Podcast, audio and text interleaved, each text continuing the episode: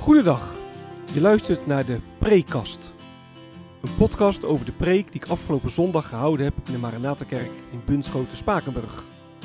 Fijn dat je luistert. Mijn naam is Gertjan van Arten.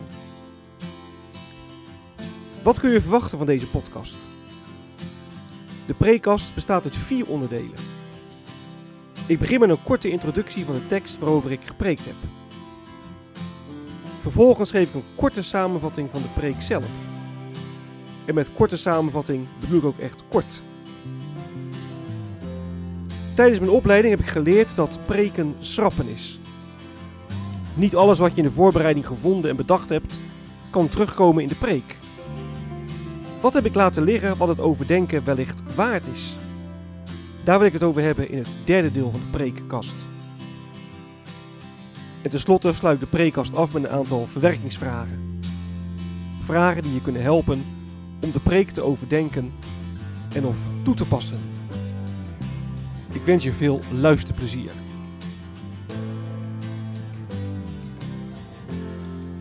De tekst.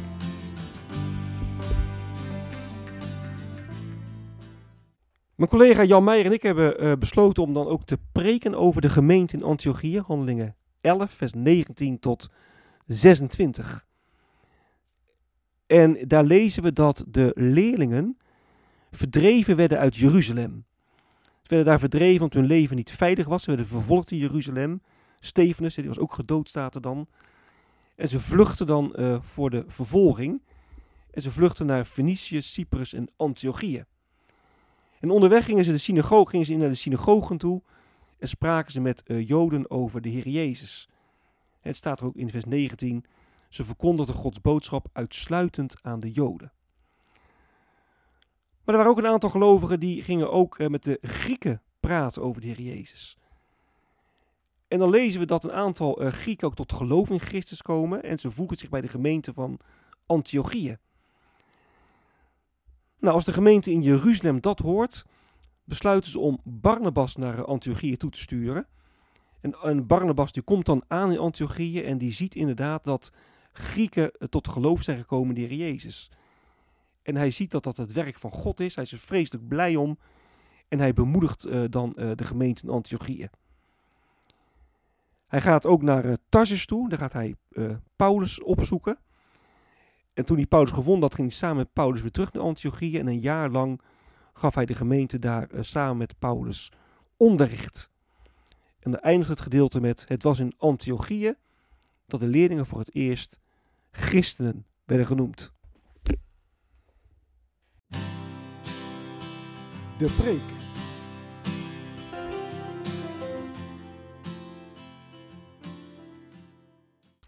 Het thema van de preek was de kerk, door de Heer, voor de Heer. En uh, mijn collega Jan Meijer die heeft het eerste gedeelte van de preek voor zijn rekening genomen. En ik heb over het tweede gedeelte gepreekt, over het onderdeel voor de Heer. We lezen in het uh, tekstgedeelte dat de gelovigen in Antiochië voor het eerst christenen werden genoemd. Ja, letterlijk staat er aanhangers van Christus. En tot die tijd werden de gelovigen, werd de kerk eigenlijk gezien als een onderdeel van het Jodendom. De kerk hoorde in de belevingswereld van de mensen bij de synagogen. Maar er kwam verandering in, want er kwamen nu ook mensen uit de heidenvolken tot geloof in, in, in Jezus. En deze zogenaamde heidenen, of deze voormalige heidenen moet ik zeggen, die uh, sloten zich aan bij uh, de gemeente. En dat was in die tijd echt ontzettend revolutionair. Dat kunnen wij niet zo goed voorstellen. Maar Joden en niet-Joden, dat waren in die tijd echt twee totaal verschillende werelden. Die leefden echt gescheiden van elkaar. Ja, er waren wel contacten op, op handelsgebied of zo, maar verder waren het echt twee aparte culturen, twee aparte werelden. En de Joden die, ja, die dachten er ook helemaal niet over na om, om met heidenen te praten over God. Want Jaweh, de Heer, was toch de God van Israël, het was hun God. En de heidenen, ja, ja het woord zegt al, het waren maar heidenen en je moet geen paarden voor de zwijnen werpen. Nou, een aantal uh, volgelingen van Jezus Christus, die denken er toch anders over. En die vertellen aan Grieken over Jezus Christus. En dan lezen we dat deze mensen tot geloof kwamen. Veel van deze, veel van deze mensen tot geloof kwamen. En dat God uh, ja, zijn zegen daar dus aan gaf. Nou, dit werd uh, bekend in Jeruzalem, de, de, de moedergemeente. Die hoorden wat er in Antiochië gebeurde. En ze vaardigden Barnabas af. Ze stuurden Barnabas naar Antiochië toe. Om te kijken wat er aan de hand was. Om uh, nou, daar zijn licht eens op te doen. En dan komt Barnabas in Antiochië. En dan, dan ziet Barnabas dat de Heer daar inderdaad aan het werk is. En dat ook um, nou, voormalig heidenen tot geloof in, in Jezus Christus komen. En hij bemoedigt de gemeente Antiochië dan ook. Hij zegt dat is prachtig, dat is Gods werk, dat is heel mooi. Ga zo door. Natuurlijk, het roept vragen op. We zijn niet gewend, want we waren altijd gewend om alleen aan Joden over, over uh, God te vertellen. En over, over Jezus te vertellen. Nu doen we het ook aan, aan de heidenen. Dat is nieuw, dat is wennen. En het roept allerlei vragen op. Hoe gaan we dat dan mee om? Want ja, als dan heidenen tot geloof komen, ze komen bij de gemeente, dan kan het niet anders. Of dat beïnvloedt ook de sfeer van de gemeente en het karakter van de gemeente. En dan pleit ook later uit het boek Handelingen dat, dat het spanningen opleverde. Denk aan Handelingen 15, het zogenaamde apostelconvent in Jeruzalem. En hoe gaan we nou om met, met, met heidenen die zich bekeerd hebben? Moeten ze zich wel of niet besnijden? Moeten ze zich wel of niet aan de spijswetten houden? Dat riep allerlei theologische en spannende vragen op. De, ja, de sfeer, de cultuur van, van de gemeente veranderde echt doordat heidenen tot geloof kwamen en zich bij de gemeente aansloten. Nou, Barnabas die bemoedigt dus de mensen in Antiochië. En dat is voor ons ook een ontzettend belangrijk uh, nou, aspect. Hè? Als wij de wereld ingaan om te vertellen over de Heer Jezus, dan kunnen we soms bewust of onbewust ook wel eens bang zijn en denken, ja, wat nou als mensen uh, tot geloof komen en die komen bij de kerk, die worden lid van de gemeente, die, die, die hebben vaak hele andere gewoonten, die staan vaak anders in het leven, die denken anders, doen anders. Wat betekent dat dan voor de cultuur in de kerk? En het kan onbewust zomaar een drempel zijn om met dat heerlijke evangelie van de Heer Jezus uh, naar buiten te gaan. Nou, uh, Barnabas die bemoedigt de mensen Antiochieën en zegt ga zo door. Het is echt de taak van de kerk om de hele wereld te bereiken met het evangelie van de Heer Jezus. Het is niet alleen maar voor de Joden, het is echt voor, voor de hele wereld. En zo spoort hij uh, de mensen dus aan. Nou, aansporen is ook een ontzettend mooi iets in de kerk. Als je elkaar kunt aansporen, als je elkaar kunt bemoedigen. Barnabas, dat betekent zoon van de vertroosting, zoon van de bemoediging. En deze naam dus eer aan. Maar het is heel mooi om in de kerk ja, mensen te bemoedigen en te zeggen: hey, in hoe jij leeft, in hoe jij in het leven staat, in hoe jij doet, zie ik iets van God terug zie ik iets van Christus terug. Dat is enorm, uh, dat is erg mooi, is dat een iemand ja, kunt teruggeven.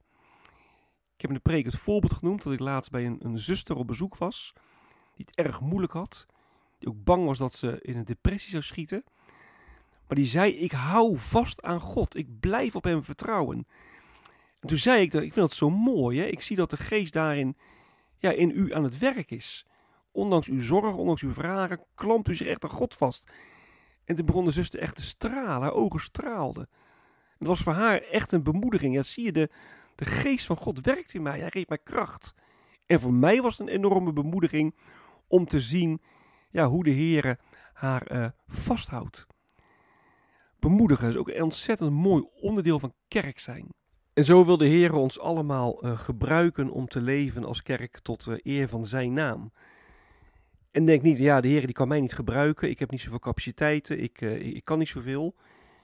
Ik vind het erg mooi om in vers 20 te lezen dat niet Paulus of Timotheus of Barnabas of Silas of wie dan ook met de Griekse bevolking praat over het evangelie van de Heer Jezus. Maar dat gewoon enkele gemeenteleden dat deden. Enkele, hun namen worden niet genoemd. Zijn anonieme uh, gemeenteleden. En we zouden ook kunnen zeggen uh, tussen haakjes uh, gewone gemeenteleden. Geen weer tussen haakjes prominente christenen. De Heer die wil echt de hele gemeente inschakelen om te leven tot eer van zijn grote naam. Om mensen te bereiken met het evangelie van de Heer Jezus. Om elkaar te bemoedigen. En ik hoop en ik bid dat het komende seizoen God ons daar ook bij mag helpen. Dat God ons daar ook in wil zegenen dat we zo echt tot eer van zijn naam samen kerk kunnen zijn. Wat is blijven liggen?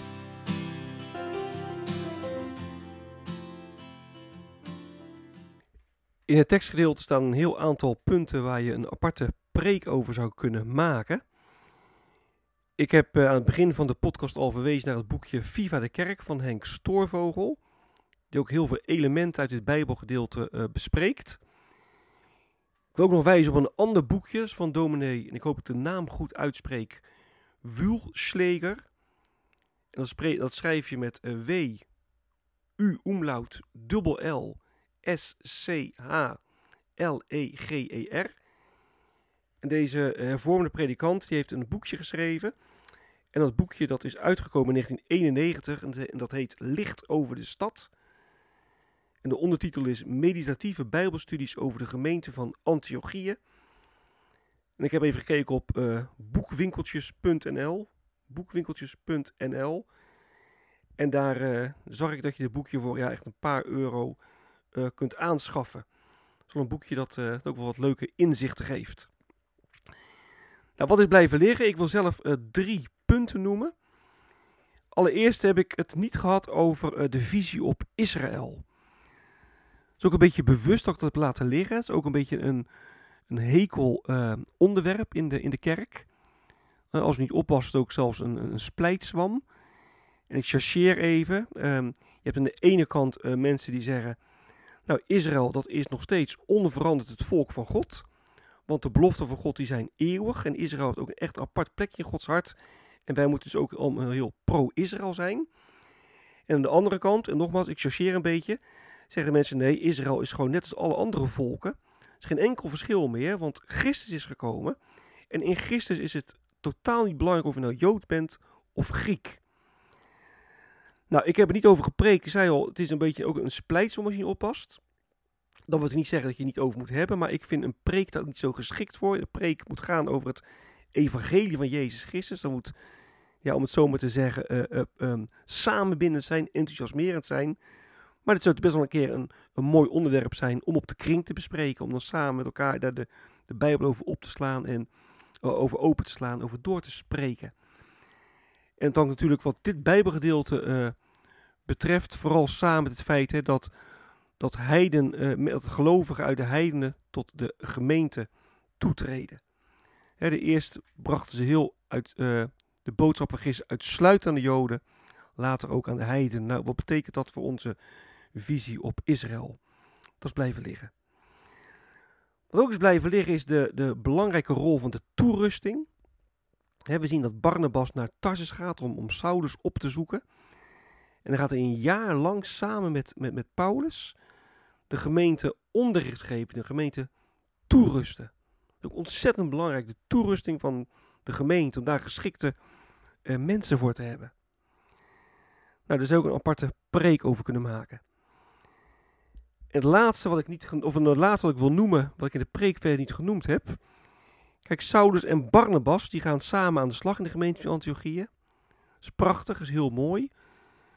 Maar we moeten ook niet, niet, niet idealiseren, want op een gegeven moment komt er ook strijd. Strijd tussen uh, Paulus en Barnabas. En dan lezen we over in Handelingen 15, vers 36 tot en met 41. Dan uh, wil Paulus uh, op reis gaan, de zogenaamde tweede zendingsreis. En die wil met Barnabas gaan. En dan zegt Barnabas, nou laten we ook Johannes Marcus meenemen. Nou, Paulus die voelt daar niets voor. En dan lezen we in Handelingen 15, vers 39. Een en ander leidde tot grote oneenigheid, zodat ze uit elkaar gingen. En dan gaan Barnabas samen met Marcus naar Cyprus vertrok. Daar scheiden de wegen van Paulus en Barnabas zich. altijd als, als, als de duivel uh, twee spalt kan zaaien in de kerk, nou, dan zal hij dat zeker niet, niet nalaten.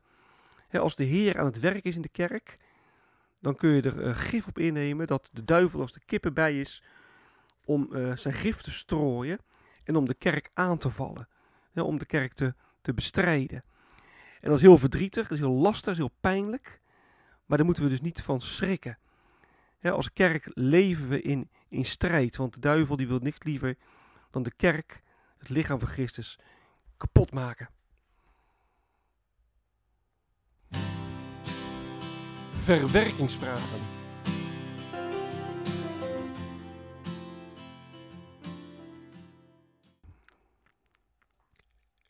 Ik heb ook dit keer op mijn uh, preekblad bij de preek weer een aantal uh, vragen opgenomen. Het preekblad dat je overigens terug kunt vinden in de uh, kerk-app van de Maranatenkerk. Maar je kunt ook downloaden van mijn site. Moet je op Google even intikken Gertjan van Harten preekblad. En dan kom je op mijn site en dan kun je dat preekblad als je het wilt downloaden. En de eerste vraag die ik uh, heb opgenomen op het preekblad is: ja, in Antiochië werden de gelovigen voor het eerst christenen genoemd. Ja, aanhangers van Christus. En kennelijk was er in het leven van de gemeenteleden in Antiochië dus iets terug te zien van Christus. En de vraag is dan: ja, op welk gebied kunnen anderen iets in, in jouw leven van, van Christus zien? En we zijn christen, we horen bij Christus, zijn aanhangers van Jezus Christus. Maar hoe en waar is dat dan ook terug te zien in ons leven? De tweede vraag die ik op het uh, preekblad heb opgenomen is: hoe laat jij je inschakelen in de kerk? Hoe laat jij je inschakelen door, ja, door God in de kerk? Hè? Het thema was de kerk, door de Heer, voor de Heer. De Heer wil ons gebruiken, mensen gebruiken. Nou, laat jij je ook gebruiken en, en hoe en, en, en waar? Een derde vraag is: in hoeverre is het in het reilen en zeilen van onze gemeente zichtbaar dat we als kerk echt leven voor de Heer? Dat was in Antiochie heel duidelijk. Ze wilden echt heel graag de boodschap van Jezus Christus bekendmaken aan mensen die, ja, die niet geloven, die, die Jezus niet kenden. Is dat bij ons ook echt zo? In hoeverre is nou echt zichtbaar dat we leven voor de Heer? En bemoedigen we elkaar ook echt? Laat ons ook echt aansporen om, om, om, samen God te dienen. Laten we ons ook uh, door elkaar meenemen. Nou, de laatste vraag die gaat over het, het thema, het uh, jaarthema. Dat is Leven de Kerk. En de vraag is, ja, wat roept dit motto nou, nou bij je op? Word je er warm van of juist niet? Misschien roept het ook wel irritatie op juist. Maar misschien zeg je, nee, ik vind het een prachtig thema. Nou, wat roept het motto nou allemaal uh, bij je op? Dat is ook een, een vraag om daar ja, over na te denken en met elkaar over, over door te spreken. Dit is het einde van de prekast. Mocht je vragen of opmerkingen hebben, dan kun je me mailen op mailadres van hartengretjan.gmail.com